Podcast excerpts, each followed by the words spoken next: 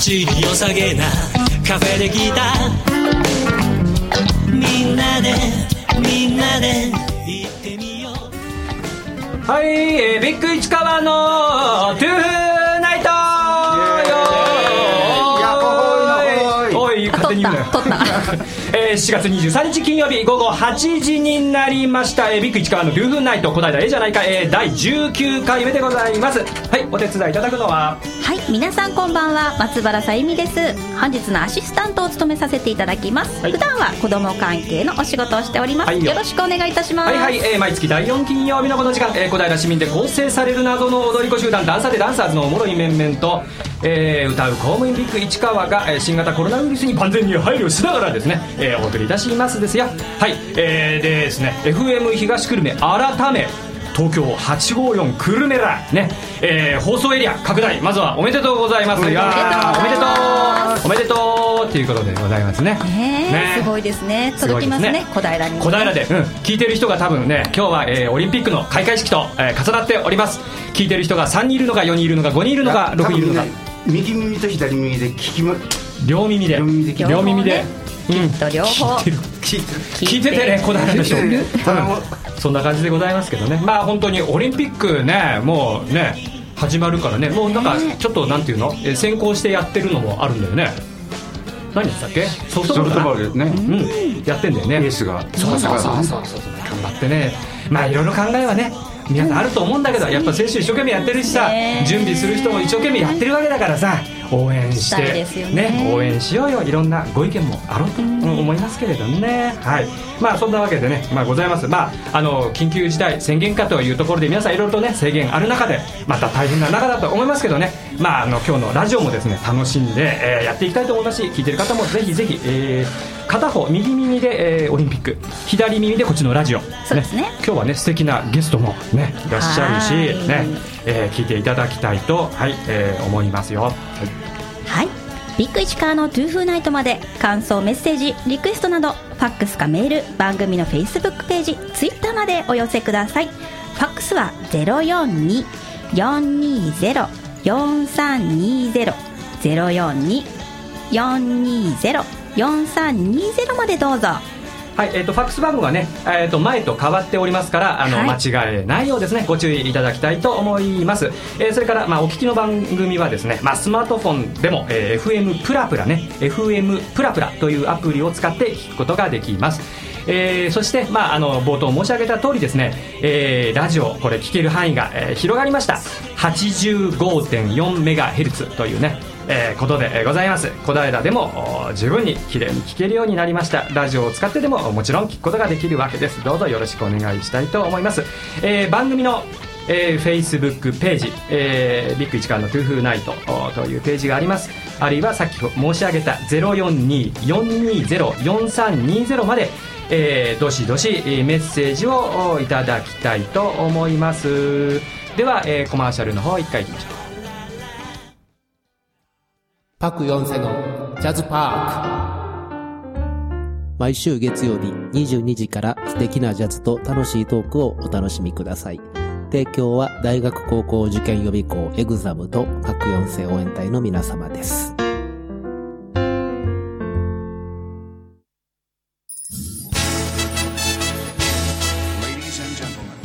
人の数だけ人生がある人生の数だけ物語がある誰もが自分だけの物語を生きる主人公なのです時に音楽に支えられ時に心を躍らせてそう人生はまさにミュージカルゲストの方のミュージカルな人生のお話を伺っちゃいますよ月曜7時はケイナツキの人生はミュージカル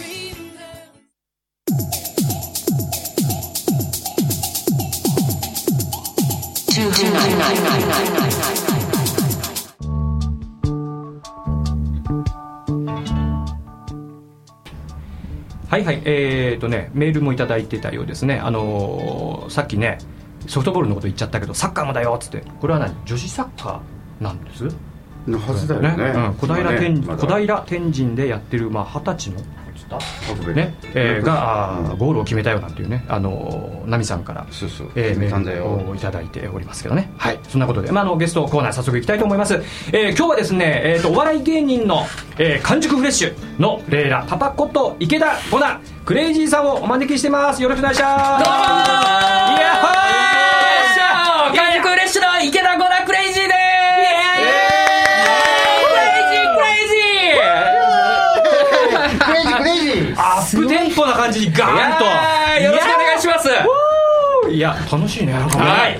なんかすごいこと急ににもうあれですよやっぱりプロが来ると違 うぜプロのいやい芸人やが来るいとやいやそんなことないですあらよすごいノリだいやーありがとうございますはいでも本当忙しい中来ていただいてありがとうごいやーざいますもう本当光栄ですあいりがやとういございまやいやす、えー池田ゴナクレイジーさんにね来ていただいてます、ゴナさんとねお呼びしてよろしいでしょうか、はいあありがとうございますゴナさんねゴナさんゴクレイジーもうねかっこいいゴナクレイジーゴナクレイジーですロックンロールそうなんだロックなのもうね、はいえーゴナさんというとですね、まあ、あの完熟フレッシュね、えーあのレイラちゃんと組んそうですね親子でもうそうそう親子でね、はもう俺らもねテレビでほら何回も見てるから、んはいねもうどういう感じでこう今日スタジオがなるのか、いやいやいねや、今ね実は緊張で今これ3人ともねガチガチなのいでやいや僕も緊張してますめてめてめていや本当です本当ですさっきの声の出方緊張ってんじゃないあいやいやあの緊張するからこそ大きい声出して紛らわすみたいなはい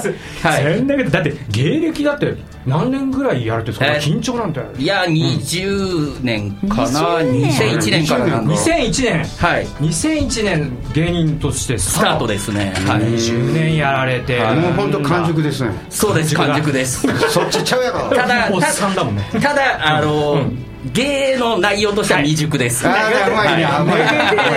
何でも完熟にしてみたらいやもう未熟っすそれはねあんなえーだってはいいろんなとこ出てらっしゃるえで20年前にデビューされたっていうことではいえ最初からあれなんですかあの完熟娘さんとやってるあいやいやいやいや、わまかんないもともとはもう全然違うコンビではいはいはいやって、うんまあ、大まかに言うと、うんまあ、たくさん解散とかあるんですけど、大きく2つのコンビ特に2つ目が長かったって10年ぐらいやって一度辞めてあのサラリーマンやってたんですけどサラリーマンもやられてたんですそうですそうですはいえそれなななんていうコンビ名でやられてたんですかえっとまあ長かったのはロックンロールコメディーショーで、ロやッっクぱですりもんね、かっこいいなるほど、はい相方がフレディ橋本マーキュリーって言ってあれれれなんかなんかフレディ・もマうちょーっキュとリーとなぜフレディ・マーキュリーとえっと僕はその時、あ最初は僕がメインでロックスター池田っていうこう架空のロックスターだったんですけどなるほど相方をメインにしようってなって僕がそこから池田ゴナクレイジーっていう、あーそうはかい、要は相方を立てる役に、立てはい、いや写真見たらなんか思いっきりなんかフフレディ・マーキュリーしてる写真が出そうてできす全た、然フレディ・マーキュリーっぽいないあって言うとそうであかんすのねかあのあの全然フレディ・マーキュリーっぽいないけこどれは違うかなこれはフレディじゃないですね、この時の相方はファンキー橋本ファンキーモンキー橋フ本だァンキー感があります、はい、そうですそうですはははは当たってるねいすごいなこれこの写真がねここれこれすごいんですよいや懐かしいですねこれは、ねこの時はまだ僕がロックスターだったね、頃あですのねなんかエルビス・プレスリーみたいなこあそうですそうですヒレヒレハレハレみたいなのをこう、感じだよねはいロカビリーとかのそうロカビリーっぽいそうねっすねこれねねねネタやってたんですかこれでネタやってましたネタというか悪ふざけ をとにかく大きい声を出そうって言ってでロックダジャレを言おうあってロいッうクダジャレロックダジロックダジャャレレってどんなんだよえー例えばお口にチャックベリーみたいなああうまいうまいうまいうまいそういうやつですね、はいいや俺ちょっと面白かったですごい俺ら世代よ絶対バカいやまあ俺らはだからあのーあれだったんですよお笑いライブだときょとんとされるんですあーけそっかど音楽ライブとか行ったらうおそれはーそれは絶対盛り上がるわ嘘だろうって思いながらそうですそっねかそっかそっか、はいえそれでサラリーマンってな何やってたんですかサラリーマンあのー某有名あのー、はいなんていうんですかねあ差し障りないとこですよあの、こはうい個人のパーソナルトレーナーっていおーう当時あのイケイケだったあなるほどの企業はいはいのトレーナーとして働いてましたねだから今はなんかねダーダーとかっていうなんかそういう感じのところですねあコマーシャルのあれはだいブワンブワンブワンブワンそうですダダダダダっていうそうかそうかだからムキムキですよね筋そう肉ですねそうなんですよねあそうですねさっきもトレーニングしてきちょまっしとたちょっとほらさゆみちゃん触らあせてそもれらはえちなょっとあのそれはダメですよ、なんでよなんでですか俺触るえほらほらほらほらほら私が言ったほらほら胸胸でほらほらほらやっぱり会話してそういるう気があるからそれ言ったらまた怒すらごれいますそわうですね胸でうわうわすごいすこうごいいうことっすよね動き続けてるはいえそれがなんでなんで、はい今のその何完熟フレッシュさんのそんのなんかこう流れにこうなってくるんですかあれなんですよ、うんその前のコンビすごい楽しいし、楽しそうだよね、まあ、楽しかったし、やっぱウケるし、で、ちょこちょこテレビも出させてもらってたんですけど、やっぱ大ブレイクすることはなかったんですよあー。で、それで、なんかこう、まあ、こう夫婦間の問題とかもいろいろあったんで一度はい辞めて働こうってなってはあはあだからその時にうんうんちょっとあの納得して辞めてなかったっていうんですかねあーなるほどこれ名残があったわそうけですくすぶってお口てにチャックベリーにちょそうっでとすそうですあったよね知りたい 気に入ったんだもうね気に入っちゃいましたねでそれでなんかあのちょうど、んまあ、離婚っていうか別れたぐらいの時に2人暮らしになってた頃に、うんはあはあはああの娘レイラが、まあ、将来タレントになりたいみたいなことをあずっと二人で暮らあしてるで,、はい、で言っててその時にまた m 1が1回お休みしてたんですよ5年間ぐらいはいはがいはい復活するってなったんはいはでい。ほうほうでここだって思って、うんうんまあ、自分も5年ぶりぐらいにその人前立つから、まあ、多分できないだろうと、でそれで死ぬほど滑ったらもうお笑いに対して諦めもつくだろうみたいな感じで思って。出たら、まあ娘ができるできる できんた子理想にで、反してはい、それでちょっとなんかあの本腰入れてやったら、これは商品になるんじゃねえかなとか思いながうらんちょっと頑張ってやってみたって感じですかね、なるほどえ、はいえレイラちゃんってもともとお笑いってなんかやってたんですかあやってないですやってないですあの幼稚園ぐらいの時にうんもうちょっと、まあ本人嫌々だったんですけどちょっと 子子役みたいなあ感じなるでほど自なるほ分があうんうのん所属してた事務所はいはいにちょっと誘われてええちょっと子役みたいなのやってたんですけど当時から引きが強くなるほど僕テレビ初めて出たのって、まあ芸始めて3年か4年だったんですけど、レイラ入って3日で決めましたからね、ドラマかさすがだよねやっぱ聞くもんあるんだよねなんか持ってるんでしょうねキラッとするよはい魅力がねあるんですねそうですねでもその時はもう本当嫌がってたんですよ、もうなんかよくわかんないし大人たちいっぱいだしみたいな、うんでこうなんも普通に小学生やってたけどまあなんか45年生ぐらいの時にそういうなんか将来こういう人前に出る仕事したいなみたいな感じで思ったらしく、んただお笑いは見るのは好きだけどやるのは違うってずっと言ってたんですよ、そうでしょうね本人はそうでしょうねはうんうんうんででも m 1に出ちゃったわけですねまあ予選は誰でも出れるんで、あよくあの三サラリーマンの回戦でしたっけ、えっと初めての時初めての時に3回戦かうんでその翌年に、うんあのまあその時働い僕も働いてましたし向こうも小学生だったんで、うアマチュアで出たんですけど、結局アマチュアの日本一にアなっマて、チュア日本一になったってね、はい、準々決勝でええですねそうですテンポとかそういうの絶対良くないとね、あゴーレはは取れないですもんねいろんなな賞ねかなかまあでもその時もその時でいろいろ戦略を練ってやったらうまくちょっといけたのかなって思って、はい、でもやっぱそっからが難しいっすよねなかなか、はでもそっからでもいっぱい出てますか らねい、ありがたいことに、ねはだけどすごいですよねそうですよねあのほら漫才とかってノリっていうかリズムとかテンポじゃないですかはいはいはいだから親子でやってるからこううまく回るみたいい、なあそれはありますねやっぱりなんかこう、うんやっぱアイコンタクトじゃないんですけど、はいはいはいな何か考えてるなって分かるんですよね、呼吸はすごい合います、もうすごいですねはい、コンビとしてはまだこ、うん今年で6年目に入るのか、はいはいはいですけど、まあ、一緒に住んではもう16年とか17年目なんで,、そうですよねうんずっと一緒にいるんで、うんうんうんやっぱその辺の呼吸は合いますよね、まあ、でも思春期になったりとか反抗期になったら、はい合わへんようになってきたりとかまたあね、はいそういうのあるでしょそれはちょっとありましたこの2年ぐらいあったんですけど、もう今え今高校生ここ2年です高校2年生なのね、やっぱ中3高1ぐらいの時はちょっと反抗期かなって思ってうんはいはいはい思ってたんですけどうんなんとこの間娘からうん「パパちょっと聞いてほしいんだよ」うち反抗期終わったかも」って言って反抗期終わった宣言みたいな、反抗期終わった、なんか最近イライラしないんだよっつってパパに対して純粋に面白いと思えるようになってきたからうんよかったね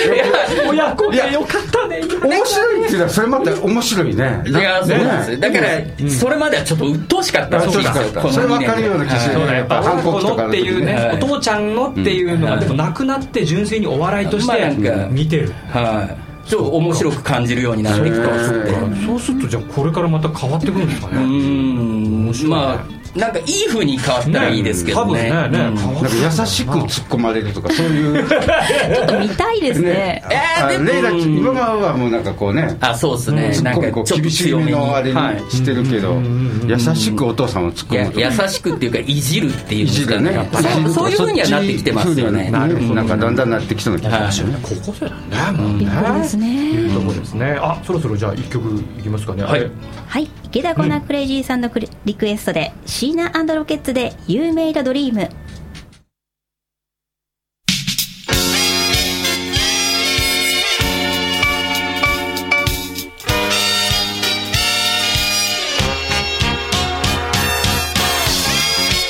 俺ねこれハッねとしたねそうハッちょっととしてグッと来ての方なんですねロックンロールやもんねもうロックンシーナロケッツじゃないですね今これ田原俊彦さんですねねそういネやタ的にはね、うんめっちゃ面白い仕込みましたかもしかしてあの、え仕込みましたいや違いますあのスタッフさんからいじられあいじったさすがもうびっくりした早くもいじられキャラ爆発チャラチャチャラってあ天かあ出らますよ愛ってされてますねはいお笑い からびっ持ってるんですよさすがやくりしましたさすがやな、はい、えっ、と、えっ、と、続けてかけますかいきますかはい、じゃあ、触りだけでもちょっとかけましょうよ。は、はいいじゃあ、シーナンドロケッツの、えっ、と、有名ザドリームね。アートマイのスクリーンショット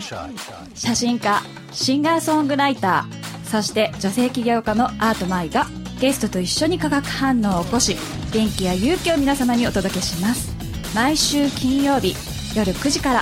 アートマイのスクリーンショットお楽しみに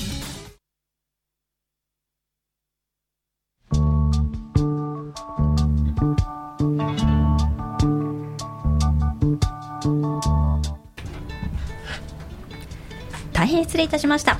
し曲名ですけれどもシーナロケッツで「You Made Dream」でした有名ドリーム、ね。 You ね Made いいっす Dream ですねいい曲でした。はいいいですよ椎名さんもファンキーだし、なんかねねえ、ねえ、ねえ。写真一緒に撮られたあそうですそうツイでッターすに昨日あなんかそうですね何度か、なんあの出ててシナロケさんのライブ知り合いの僕が仲良くしてもらってる人が、まあ、結構近い存あの関係らしくってで楽屋とか挨拶行かしてもらったことあるんですけどまあもう鮎川さんにこう、ね鮎川さん売れてない時に、うんあのこういうロックンロールコメディーショーといってお笑い芸人やってますって言ったら、ほうほうこう。じゃあさって言ってよかとよかととかってい言っやてるねもう君売れた時使ってねって言って、うわかっこいいと思いながあ、 いいならいやもうこんな言える大人かっこいいなと思いながからっこいいもんねもう憧れっすよねなるやっぱりほど。ロックンローラーはかっこいいもんな、はいねはい、えー今日はですね、えー、と完熟フレッシュの、えー、レイラパパこと、えー、池田コナークレイジーさんをお招きしてお話を伺っていくわけでございますが、はいで、あのー、ゴナさんに今日来ていただいたのはですね、はいはいあれですよね実は小平もちょっとね、いろいろとあのしてたりしてごご縁もちょっとあるみたいなそうですねお話がね、はいあったんですよねなんでねはいなんかどんなとこ行かれたりしてます小平えっと、まあよくい行くの、行くのっていうかよく行ってたのは、まあレイラがちっちゃい時小金井公園とか、ああ、そっかそっかちソっリちゃいと時かあるしね、はいいっぱいねとかあとはまあちょっと本当に僕がスーパー銭湯っていうかサウナ好きなんで、あーはいはいはいテルメ小川っていテうルメ小川、はいあれテルメ小川うちのねはい近所歩いて23分のとこですよいやもうすぐ近所ですよあそこがもううん高温サウナでしびれるん すよしびれちゃうはい、もうでもそれがよくって、うんうんしょっちゅうあのサウナ入りにあと洞窟みたいな温泉入あるそうそうそうそう、はいねなんかちょっと岩場っぽいね、そうですそうですところがね、はいありますものねあそっかそっかあとはあれですかね、うん花子金井のあのサンバとか、うんうんあれを毎年見に行ってましたあね、サンバカーニバルだ、はいねあなるほどなるほど毎年結構ね盛り上がってねやそっうてでずすっと、ねねはいあの小平というと一橋学園の商店街のところのあサンバと花子が花子がねのサンバですよね、はいはいまああれですか今コロナだからここのところはそうですでねきこてないこ2年やってないんじゃないですかね、今年もはい気になりやっぱやれてないそうですねだから花子だったらあの、花子の市民プールとか、はいはいはいあはの辺も、そうなんですねああの東武公園プールですねあそうですそうです、はいねあうのん子供の時にレイラがよく連れてってましたね、ああそうなんだ、はいえあのあのおかっぱの髪の状態でプール行っちゃったら目立ちませんああいやそうっすねあの全然何もやってなかった頃もそうかなんか目立っってはいましたね可愛い可愛いっつって、可愛いやっぱあの蛍の墓の節子みたいな感じであーなるほどねはい可愛いって言われて、神のおかっぱではねいうんうんうんだからまあ目立ってはいたんじゃないですかね、ん愛嬌はあるんでなるほど可愛いです可愛いですもんね今の写真とかねはい本当可愛いもんね可愛いっすねあこれレイラちゃん絡みのね、はいえっとメールをいただいてます。あらえっ、とラジオネーム、んえっ、とチョコさんという方から、はいえーメッセージ、えっ、とレイラちゃん、はい反抗期が終わって、えーうんよかったですね。はいえー会社から近いのに行けなくて残念です。うんこれどういうことだ？会社からあ近いって多分西東京市在住の方ですね、うんなるほど、はいなるほどなるほど、ねはいあ近い近いそうですねよん何度かお笑いライブも見に来てくれたりして、ああフファァンンのの方方ですねが。あそうですそうですあはいそうなんだ、いなるほどなるほどそっかありがとうございますえーと今えっ、とあありがとうございますえっ、とねメッセージくださったチョコさんねどうもはいありがとうございあまりす、がとうございます、ね、えっ、とおお住まいは今どこ僕のもう辺り西東京市に20年僕の芸歴と一緒ですへえそうなんだ、はそうなんだじゃあデビュー2001年ってさっきおっしゃってましたそうでけどすねじゃああの辺りからずっと西そうで東京す在住西東京市になった年に越してきてはいはいはいずっと住んでま前す、田さん田無ですもんねはい合併した時のそうですそうですだから最初分かんなかったんですよ、うんそう東京全然知らないから、うんはいはいはいあの不動産屋さんに聞いて、まあ都心から30分ぐらいって言ったら、まあ、今西東京市って言って、うんまあ、合併したところはいはいはが名前も馴染みも少ないからちょっと家賃も安いしいいですよって言われうんてなるほど住んだらまあ住みやす住みくやすいですよてねいいですね、はいそっかそっかえもともとはどこのご出身なの僕は山口県ですあ山口県、はいどちらの宇部ってところです上ね上ってどどんなところあのーまあこう瀬戸内工業地帯はいなるほどの一角になるなるほどもともと炭鉱町なんで、はいはいはいはい、ただちょっと今やっぱりこう若い人が少なくなっ出て、てきてね、どんどんね最初西東京市と似てたんですよなんかその人口とかほうああほうほうほうほうひあのはい市の人口そうとかですそうです50万人弱ぐらい20万当人ぐらい時、えっと、上も16万18弱ぐらい18ぐらいかでな西東京市が18で、うんうんだけどもう今15万人切りそうになってて宇部はで西東京市はもうじき21万になるんじゃないか20ってね米超えてますもんね、はい、うーんちょっとだんだんこう変わってきたんですけど、まあ、雰囲気も似てたからすごく住みやすかったのかなっていう、なるほどいいこと言ってくださいますね、はい小平もねもうすぐね地続きの隣ですからねそうですねね あの 辺りはね当たり前かって地続きそりゃ そうだって、はいやっぱり住みやすいですかいいですかこっちの方いやだから子育てするにはすごいいいんじゃないですか、ねいいっすよねうんそのそれこそ小金公園もそうだいけどやねそうなんですよ、金公園も多いですしね多いですねでそんなもうこうガチャガチャしてないんで、うん静かに、うんあの暮らせるし、んうんでこう飲みに行ったりしてもこうみんなアットホームなんですぐ仲良くなるそうですねああなるほどね、はそっかそっか、はいそうですよね本当住みやすいね住みやすいいでいすね街ですよね、うんだから最初はん花子がねもう勧められたんですよ、ほうほうほうほうただあの田無だと、その休校が止まるって言われていやでも休校の次も花子がに泊まりますよあまあまあまあまあ花子がねもね泊まるんそうなんでだけすよどだからちょっとよく分かんなくって、すごい田無を勧められたんで、当時田無に住んだっていう、惜しかったな小平市惜しかったなですね、はでも小平どんどんね遊びに来ていただいてそうですね西東京市さんの、えー、と PR 大使みたいなのもや PR られ親て善大使ですね PR 親善大使はいやられてるんですよね、はいだから結構、まあ、今はちょっとコロナで難しいけど、イベントとかじゃあ結構出られるかもしれないえっとまあ、前ちょちょこちょこ出させてもらってま したけど、今こう人が集まること自体が、ね今ねはい、ガハハハって唾を出したらねそうなんですよ、悲は惨したらダメですよ悲惨な状態になるからい、だそからんなこと言うなプロの芸人さんがさ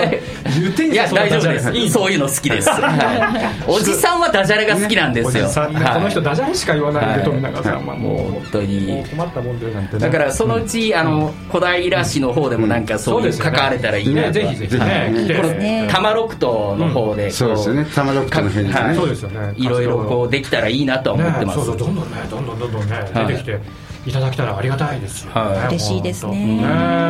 ねまあそうですよね、はいあこれラジオね今回まあ、うんねあの突如こう来ていはいただいたんですけど、どうですか、はいこうコミュニティラジオってこう出られたことあります今までありますありますありますありますし、うんなんか、えっと、す墨田区の方でちょっと、あの後輩と一緒にそういうコミュニティ FM で番組やったりもしてたんで、だから全然こう自由にさせてもらえるんで、自由ですよねそうなんですよすいませんそなおっさんがダジャレしてるわけ自由ですからねいやもう自由 です自由で全す然打ち合わせ違う好きばなっこかりと喋ってますから好きなことねばっかりねいやでもやっちゃってるからその、うんここの久留米らさんもそうですけど、なんかスタジオとかきちんとあるんで、そこはなんかすごいなって思って、うんうんうんうんあの自分たちがやってたのはもう本当に最初はよくわかんないこう貸し倉庫みたいなところに機材がちょっと置いてあって、はいはいあでそこをあの退去した後今度なんかライブハウスの一角を借りてやるみたいな感じだったので、ーなるほどなるだかほ手らどこ作り感満載ってやそうつねですそうです、いいでだすねからこう、きちんとラジオのスタジオっていうのがあるんで、うんうんすごくなんかお仕事してるなって感じで今、なんかこんな吸音のねそうですそうちでゃんすとあるからねはいそうだよね多分ね頑張ってねそこそっちにいる高橋さんがねはいもうねいろいろやったんだと思いますよあーこれ全部一個一個貼ったんじゃないの違うか違う違うそんな ことしねえからバサッと貼ってそうるかからそうかねでもねこれ1枚ずつ貼って何時間ぐらいかなそんなことはどうでもいい まあでもねここで本当に小平にね、こうはい電波が伸びたっていうところでですね、そうですよねいろいろ聞けるようになったんで、はいまた、はいはいあのまあ、こちらの番組でも、うんあるいは、はいあのね、クルメラ、まあ、あの方にもね、はいえーラジオ局の方にもこう来ていただいてまたどんどんいっぱいですね喋っていただければといやそうっすよね思うわけでございますけどね、あのえー、とごめんなさいもう一枚ねごめんなさいそうだメールもらってたんであらえっ、とねさ嬉っしいきですねの、えー、とラジオネームチョコさんね、はいファンの方ですね、はいえーそうです西東京市住です、はいえーレイラちゃんが中学卒業した先輩になりますああ同同じじ同じ中学同じ中学校なんだね通ってたらしいです、ね、なるほど先輩の方なんだね、はいはだからねもう応援してるんでしょう完熟でしたねい、いや嬉しいっすねねはいえー、とそろそろねちょっと時間がなくなってきちゃったんですけど、おはいはいはい今後のこう活動とかね、はいえー、となんか、あのー PR するようななんかお話あればぜひぜひいただければとそうで思いますすけどもねはい、まあ、もちろんちょこちょこっとテレビとかも出させてもらってるんですけど、今、はい浅草の漫才協会ってところにあの入ったので、はいはいはいはい月の、うんまあ、1日から19日までの間に、はいだいたい45日はいは浅草の東洋館ってところで、うんうんあの公演をしてああまーじすゃあ舞台にこう舞台ねやってらっしゃるんですね、はいこれね寄せですねねツイッターになんあかそのそう予です定そうずですっと出ててあはいはいとはいライブとかも、はいあのちょこちょこ出てるんで、はいはいはいはいでもうじきあもう夏休みに入ったんでは多い分、今月来月は舞台もたくさん出ると思うんで、はいはいまはあいツイッターとか見ていただければ告知してるんでよろしくお願いします、ああよろしくお願いします、ということでじゃあ本当に今日はねお忙しい中来ていただいいてやありがとうございましたありがとうございました池田コナクレイジーさんでしたありがとうごはざいいます、ありがとうございましたどうもはいおやすみなさいおやすみなさいはいじゃあ曲いきますよえっ、とビッグ一から食べることこそ我が人生です悪いね今日も結局カツ丼大盛り食べてきた昨日もふわとろオムライス食べて SNS にアップしてたのにね悪いねって誰に謝ってるかよくわからないけど明日は絶対カキフライなんぞタルタルソースで平らげちゃうんだもんね好きだね食べよう食べよう食前食後にまた食べよ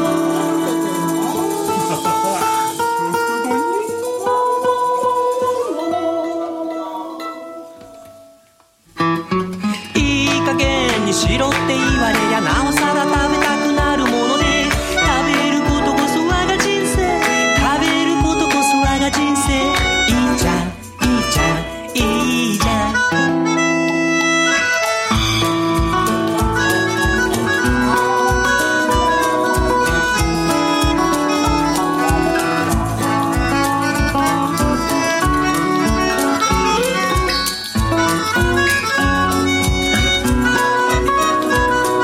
2番悪いね今日もやっぱり締めにつけ麺食べてます明日は立ち食いそばで我慢してかき揚げに卵つけるくらいにね悪いね要は全く他には趣味などないものでカルビに縁側エビフライうなぎ頭の中でぐるぐる回っちゃうよね食べよう食べよう食べよ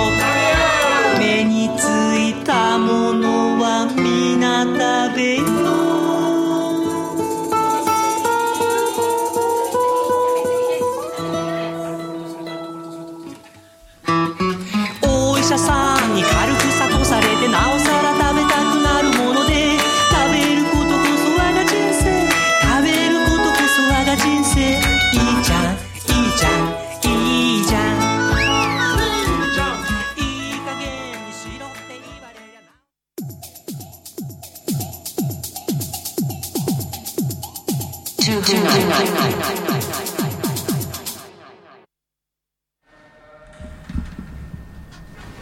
よっぴー、えゆういち先生のときめきたいなら俺に聞く。イエーイなんかそんなやらしい喋り方だったっ けまあいやまあいやいやいやはいまあ恋愛相談を受け付けるなどして ですねだらだらするこのコーナーですねはい自己紹介から参りましょうよろしくお願いしますはいはい、こんばんは、よっぴです。はいよっぴえー、一橋学園で、えー、なんだっけ。なんだって言われタウン、タタウウンンキッチンでした。はい、学園坂タウンキッチンで優しいおやつとご飯のお店をしています。はいちょっと暑くてね。みんな頭が朦朧としてます。言い訳してますから絶絶賛梅仕事中ですよ。イエーイ相変わらず。梅ねいいですね。土曜干ししてます。はい、えー小平市で、えー塾をやっております恋愛婚活コーチのゆういちでございますよろしくお願いしますはいよろしくお願いしますということでまああのゆういち先生あのなんか本をね重大発表です出されるってな はいお話が今日いろいろあるんですよねだからもう今日はもうひたすらいろいろ喋っちゃってくださいもうもう俺俺はトイレ行ってく るから休憩ですか休憩ですか休憩最近もう雄一先生の進化にちょっとついていけないんですよねあついていけない私たええええええちそうですね困惑していますなんか恋愛相談もう最近相や談コーナー全くやってないじゃないみたいなやってないですよ ねもう私廃業かもしれない 2人でね掛け合い2人セットですから、はいじゃあ今日はインタビュアーな感じでねはいお届けしますはいでねまあ、ちょっとタイトルなんですけど「えー True Love」「True Love」「しえー True Yes True Love」です、はい True Love でサブタイトルがですね「えー死別した妻から教わった真実の愛」というそこは、ちょっとですねということで、はい、出しましたはいはいそれはいつ発売になるんでしたっけこれですねあの今予定7月31日に、えー、来 Amazon 週来週ですねですねははいい Amazon Kindle で、まあ、購入できる電電子書籍なんですよ電子書籍を紙ではなくて紙ではなくて電電子子版でですねなので Amazon でこうでチェック U1 とか、トゥルーラブって入れたラらムって入れたら出てく藤井るフミヤと一緒に出てくるかもしれないそれは出てこない 出てこないですかね大 きく大きく出ましたね並ぶみたいなフミヤと、はい へという感じですかねーまあそもそもどうしてねあの書籍化をすることになったいきさつから教えていただきたいいんできすけどさねつなんですけどもちょっと友達がですねあの電子書籍の出版社を立ち上げるっていう話になりましてほであの恋愛本を出したいということになった時に僕の方にあ恋愛本だったらゆういちさんかなっていうことで声かけてくれたんですよそうなんそうなんですよはいっていうことでお声オファーいただいてで原稿をまあ書き始めてっていう感じですねで何を書こうかなと思ったんですけど、やっぱりこういろいろテクニックとかってテクニック本とかいろいろ出てるのでなんか僕しか書けないものを書こうと思って今回、はい書かせてもらったんです最近あのコーチングとかねいろいろ婚活アドバイザーとかのやってますね活動もされてるじゃないですかはいもうプロそういっプたロで経験談とかはですね、何あの踏まえて書いてるんですかそれはですねあの最後になぜ僕が婚恋愛婚活コーチになったかっていう、とこ僕の結構ストーリー自伝みたいな感じなんですよねなぜかって、まあ、うちの自伝はい、自伝みたいなはいなんか まあ有一自伝 はいであの恋愛婚活コーチに至るまでに、まああの何を当然このあのトゥーフーナイトのことも書いてますこの、うんこ書いてる中にラジオのこともそれはプロセスとしてなぜな恋愛コーチになったかっていうはあはあの必要だったので書かせてもらってるんですけどあともう一つがやっぱり妻と、まあ、妻と死別しても3年半ぐらいになるんですけどやっぱこう妻との思い出風化したくないっていうのがあって、やっぱなんか形として何か残していきたいなとして僕のその妻との経験がなんかこう誰かのですね、えー生き生き方になんか影響できたら面白いかなっていうところで書いたところもあるんですよね。なるほどなるほど、はえー、市川さん なんかちょっといやシーンとしてますけどいやいや今日ねなんか,、ま、なんかいや思ってたイメージじゃないわけよ本がさ、あーはいもっとなんかこうノウハウっていうのが、うんマニュアル本チックな恋愛の話なのかと思ったら、えー、とだから死別したその奥さんの,、その何事実がストーリーとしてあるベースベースとしてあるような事実でお話なんかエッセイみエッセイというか自情伝半分みたいな感じですかねそうですね、はもう上年半分あと男性心理のことも書いてたりとか、うんであと、まあ、死別した後に本当こうひそのショックから一人の男がどう立ち上がっていったかみたいな、そういったことも書いていてはなるほどああああそうかじゃあ一人になった奥さんがいなくなってしまって一、はい人になってそこからどういうふうにこう、はいなんていうの人生を立て直してい立て直していくかっていうストーリーも書いてますななおかつので本当もう一もう一番人生で最悪の時期だったので、うんちょうどうん3年半ぐらい前がでもうもう本当もう毎日泣いてばっかりでもう心も壊れそうになって、そのどん底の状態から、今本当もうワクワク毎日ワクワクして、はい、恋愛婚活講師として働いたりとかあこしてるっていう後半はじゃあそういうそういうそうですね立ち上がるストーリーみたいなのを書いていますねなるほど、はあ、はあはあはあ、じゃあ前半そういうこう真面目なお話からこう後半そそううですいう展開していくんだ、そういう感じですねどどういう人が読んだらいいの、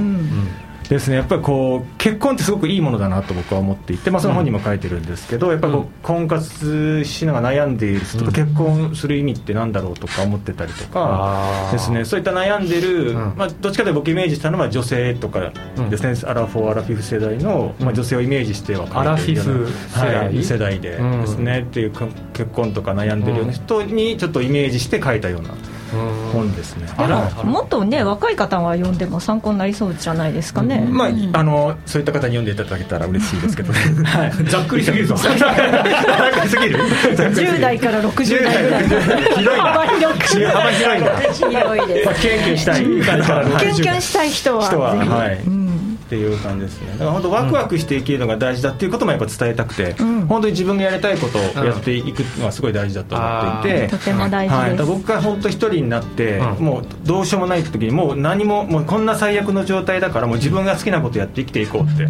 思ったんです妻のもう死に直面して、やっぱもうい一度きりの人生だから自分がやりたいことやって生きていこうって言って生きてきたらどうなったかっていうことをいいですね書いてるんですよ、面白いですよ人生なるほど、こうあれかだからその恋愛をすることでねこう前向きに、まあ、ちょっと、ね、失礼ながらまだ5本はね読ませていただいてないけど、その前向きにこうやっぱ恋愛っていうものがあるんでいろいろ前向きにいけるぜってそういうこう感じのお話だったりするのかなああそうですねやっぱ恋愛は大事だなっていうのは思ってるんで、まあそういうところもちょっと含んでるかなっていうところですねなるほどな恋愛しようよ恋しようよっていうところは伝わったらいいかなっていうところなんですねか書いていくうちに自分の思いがどんどん変化していくというか整理されていくというか整そ理んがな感覚もありますそうですねかねやっぱりこうタイトルにも書いたんですけど「真実の愛」っていうところで、あのやっぱ妻との結婚生活決して僕の中ではもうずっと幸せだったっていう感じではなかったんですけれども、でもやっぱ書いていくうちにあやっぱ彼女がいたから今の自分がいるんだなっていうのはすごく。うん、改めて感謝の気持ちっていうのは湧いてきましたねだから本当さ最初の方はもう前半結構ひどいことされたみたいなの書いてるんです よもうででもやっぱ後半は彼女に会えてよかったというもうなってんですよ書きながら、うん、ちょっとそれは読んで読んでのお楽しみですねうん 気になってきましたね気になってきました読みたくな り ましたなんてきたぜひダウンロードしてくださいあそっかそっかえっ、とこれはどこで購入できるのこれは Amazon であの検索していただくと Kindle 本で検索していただくと、 Amazon はい Kindle まだ上げてないんで31日以降に上がって7月のはい31日からなんですね「トゥルーラブ」アマゾンとかってで作者のお名前としては U 一で、はい、U 一ひらがなで U 一で、はい、 U U 一 U 一ですね。で検索はいで検索すると、はい、ぜひぜひねちょっとねあのーリスナーの方々ね、ちょっとあのーマジなちょっとストーリーをね絡めたね、ちょっといいお話みたいだからぜひね、えー見ていただきたいと思います検索をねいただいて「トゥルーラブね」まはたい感想とか送っていただきたい送っていただけると嬉しいですねラジオに次回のいいですね針が来たんですね出ますねはいこんなところでちょっともうねごめんね時間になっちゃったあ大丈夫はいねえーとヨッピーゆういち先生のねときめきたいなら俺に聞けまあ今日はねあの5本の紹介させていただきましたまあ恋愛やら人生の悩みまあ大募集でございますのでねえーファックスそれからフェイスブックツイッターにいろいろえー書き込みいただく形でおお悩みの方も大募集でございますお二方まずはありがとうございましたはいありがとうございましたどもありがとうございました農業や食動物たちの生きる権利人権や心など命そして生きるをテーマに毎週素敵なゲストをお迎えしてお話を伺っていきます毎週木曜日夜8時は鈴木美穂のオンリーワンぜひお聞きくださいちょいちょい美穂さん番組始まってんで大変準備しなきゃもう美穂さん最近どうなんそれがいろいろあったのよそんなこんなの笑いあり涙ありはちゃめちゃボケボケ二人がお送りする女子トーク梅園幸の最近どうよ毎週月曜日午後1時から絶賛上演中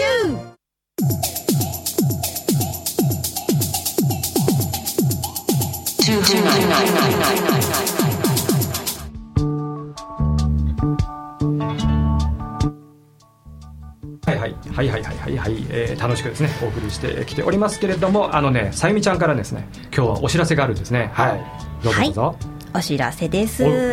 おとですね、うん明日からオリンピック期間とパラリンピック期間に合わせたはいイベントをはいスポーツカルチャーフェスティバル in 小平というのを、あ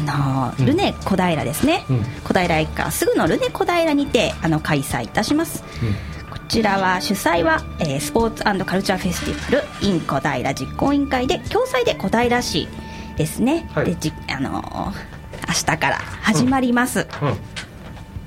どんなイベントやんのこれそうですね、うんえっ、と展示があったりとかですね展示もある、うんはい。えー、と明日のスタートの日は「つながろう、うん小平から世界へ」と題しまして、大ホールパフォーマンスプログラム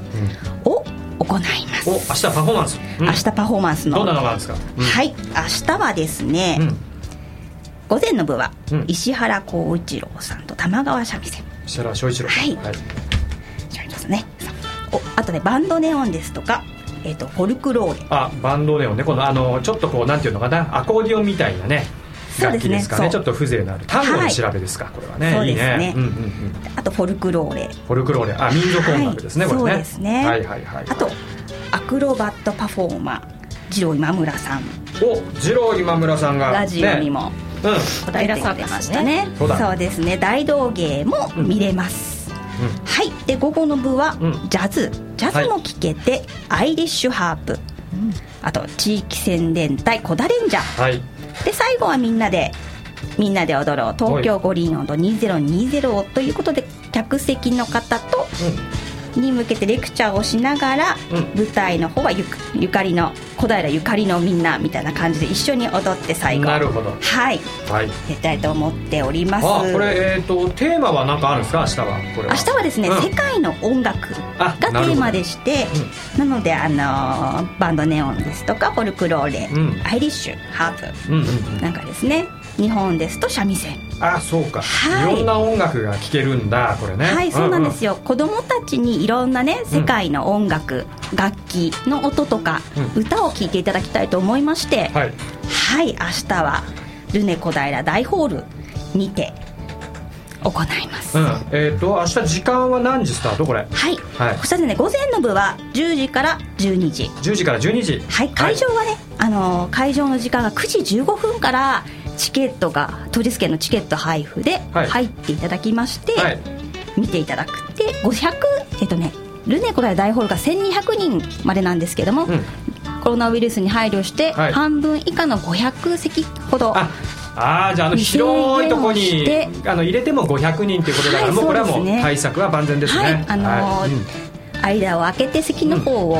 あのー用意しておりますので、はいはいはいはいはいうんなるほどなるほどそっかそっかえっ、とこれチケットごめんなさい配布ってありましたけどこれ無料ですかはい、もちろん無料料です。全部無料はい、すべてて無料です。全て無料えっ、とパフォーマンスも展示も、い、ろいろ体験も全部無料なんですはねい、体験も無料ですね。予約がいるものがありますので、はいあの後でフェイスブックページに上げますので、うんうんうんはいチェックしてみてください。なるほどなるほどはい、それはでいこの、ね企画趣旨といいますかあのオリパラ期間を超えてなんか地域で何ができるかをちょっと市民の、ね主体で考えて、うんイベントをみんなで作っていったという形ですね。はいであと小平のみんなで一緒にイベントを作って、その時にできたねつながりとか関係で、あの本当はね2020年去年ねで今年2021年ですけども、うんまたそのみんなでまた新しい何かを誰かと作ったり、うん生まれるきっかけになったらいいなという思いがあのみんなから出て、うんはいそんなイベントああ市民でね作ってきたイベントなんですね、はいそうですねなるほどねえー、と明日4月24日、まあ、世界の音楽ということで大ホールでのパフォーマンスショーそれから展示と体験というのがいろいろあるようですねこれどういうものがあるのかしらこれ、はい展示ではね、ですオリンピック・パラリンピックを知って東京2020大会を10倍試し楽しもう、オリンピック系のあの、うんうんね、展示、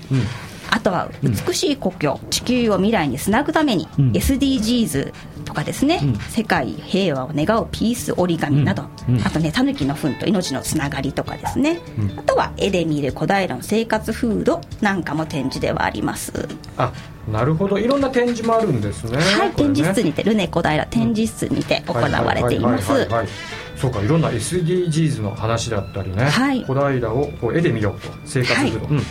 なるほどいろんな方の絵が飾られるのかなこれはあ荒畑忠宏さんそうですねあと子どもたちがオリンピック競技の絵を描いてくれたあの絵とかもいいね入り口にたくさんあったりしますいいねなるほどねはい、あとタヌキのね、はいあの経験したいこうことの絵とかもね、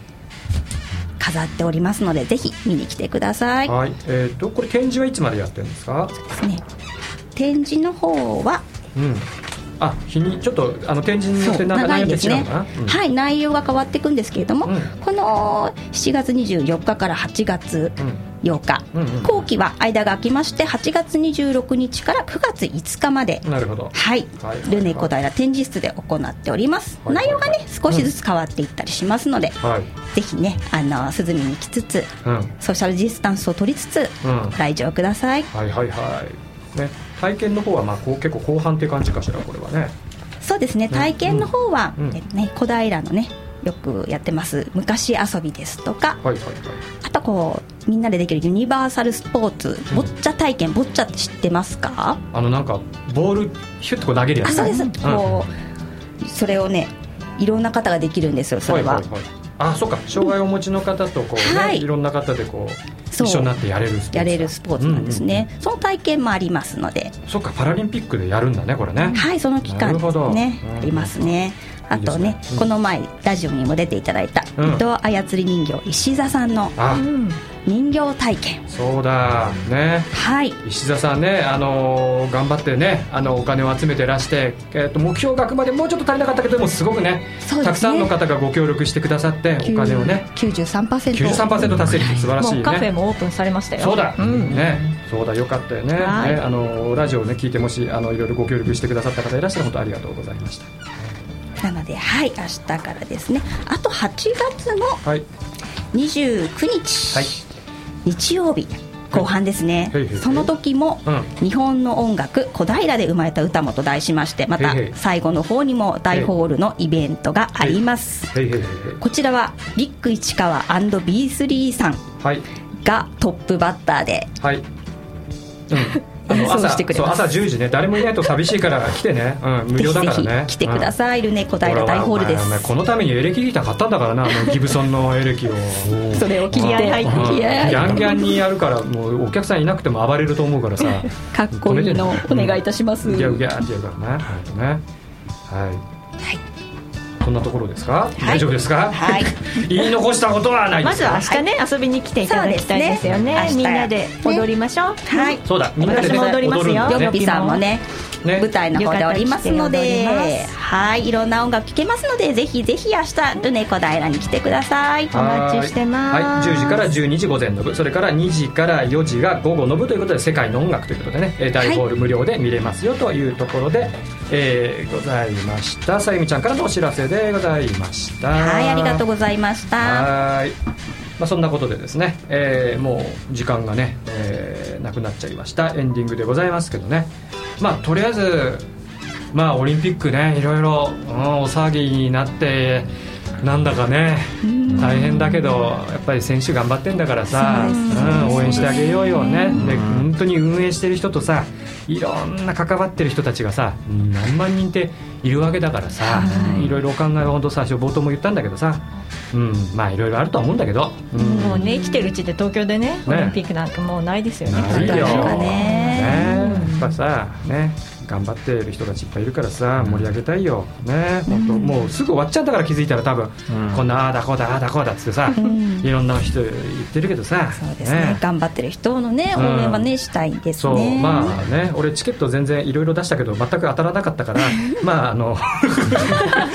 まあそれはいいんだけどさ、うんああそうごめん一個ねメールも来てたんだえっ、とねええーとラジオネームとのさん、え ーメッセージスポカルうまくいきますようにね明日のイベントのことですね、はいえーサイミ先生頑張ってありがとうございます嬉しいねそう殿そううん殿さんが衣装を担当東京城さんですね、はいはいはい五輪温度の衣装を担当してくださっています、うんうんうんイグカダとアレンジとかがすごい可愛いので、あはいそう心強いだよねうんそうそうそうぜひぜひそこら辺もチェックしてくださうんい、鈴木町とね一橋学園でね、えー着物を売っておられますけど、ね、みんなであれを着込んで踊るんでしょそうそうでですす浴すごい衣ね買ったんです私もはい浴衣東京城さんで買ったんですよ買ったの、おらららららちょっといい感じでちょっとこうなんかねアピールしそうだねステージ上でねね 楽しみですね、なのであの来ていただく方は踊れなくても大丈夫なのでレクチャーがありますので、うんなるほおど気軽にどうなぞ、そっかそっかじゃあ、あのー座席の方でねこう見ながら一緒に、まあ、盛り上がりながら踊れたら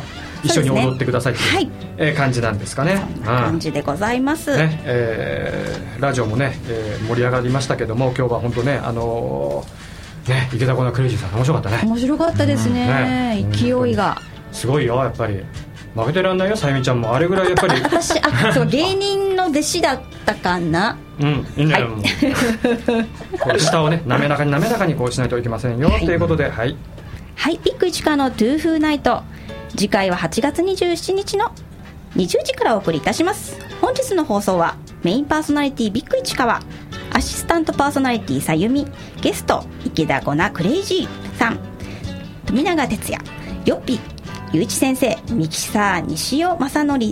ィレクター高橋康でお送りいたしましたはい、えー次は8月27日でございますまた聞いてくださいねバイバーイ、バイバイ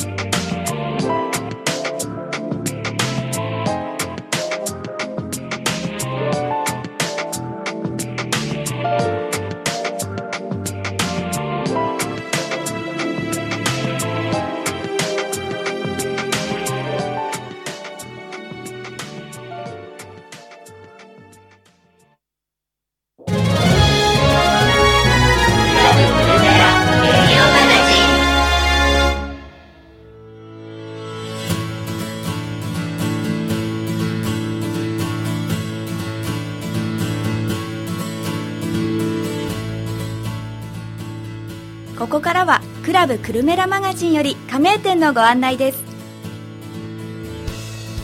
大野酒店東久留米近隣の米どころ農家から仕入れた13種類のお米を五分漬き七分漬きなどのお好みに応じて精米いたしますそんなつきたて前の無料配送は 3kg から行いますよつきたて前の甘みとうまみは一度食べたらやみつきです東久留米純米酒など地酒も人気です大野酒店さん酒店と名がついてますけどねお米がねもう本当にね魅力的でえ美味しいお米食べたくなったらぜひとも大野酒店さんご連絡してみてください電話番号が0424711353営業時間は朝の9時から夜の9時までです定休日は日曜日住所が東久留米市新川町1-6-3場所がですね東久留米の東口の駅前からま、えー、っすぐですね、えー向かってもらって、えー朝日新聞の販売店のねちょっと手前の右側にありますよ久留米ラカードの特典はお米 5kg 以上お買い上げで100円割引ということになります大野酒店ご紹介いたしました焼肉グルメ肉郎東久留米西口徒歩1分で味わえる安心安全の国産黒毛和牛より一層お手軽にお食事いただける価格でご提供していますファミリー層に向けたメニューもご用意しております焼肉グルメ肉郎さん店長の原さんは大の FM ファンなんですよ月に一度ご出演いただいて美味しいお肉のお話をご紹介していただいていますお肉の焼き方次第で随分味が違ってしまうということですよぜひ一度お店で実感してみてください電話番号が042-473-0296営業時間はお昼前11時30分から午後2時までと夕方5時から夜11時までです定休日はありません住所が東久留米市本町1-3-9リバーウエストビルズ1階ですそしてクラブ久留米ラカードの特典は夕方5時以降のお食事の方1から4名1皿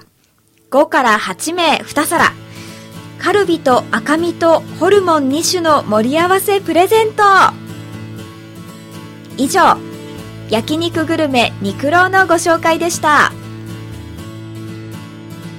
この時間はクラブクルメラマガジンより加盟店のご案内でしたよろしくどうぞ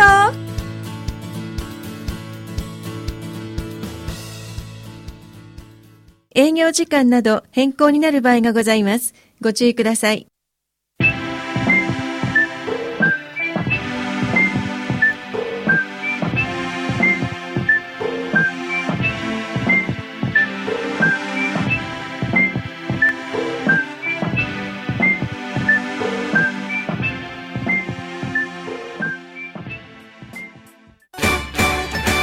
地域の皆様に支えられて28年活気あふれるまちづくりに貢献できるよう地域活動にも積極的に取り組んでいます皆様とのつながりを大切にこれからも愛されるお店を目指してまいりますパチンコスロットの太田東久留米店ご来店をお待ちしております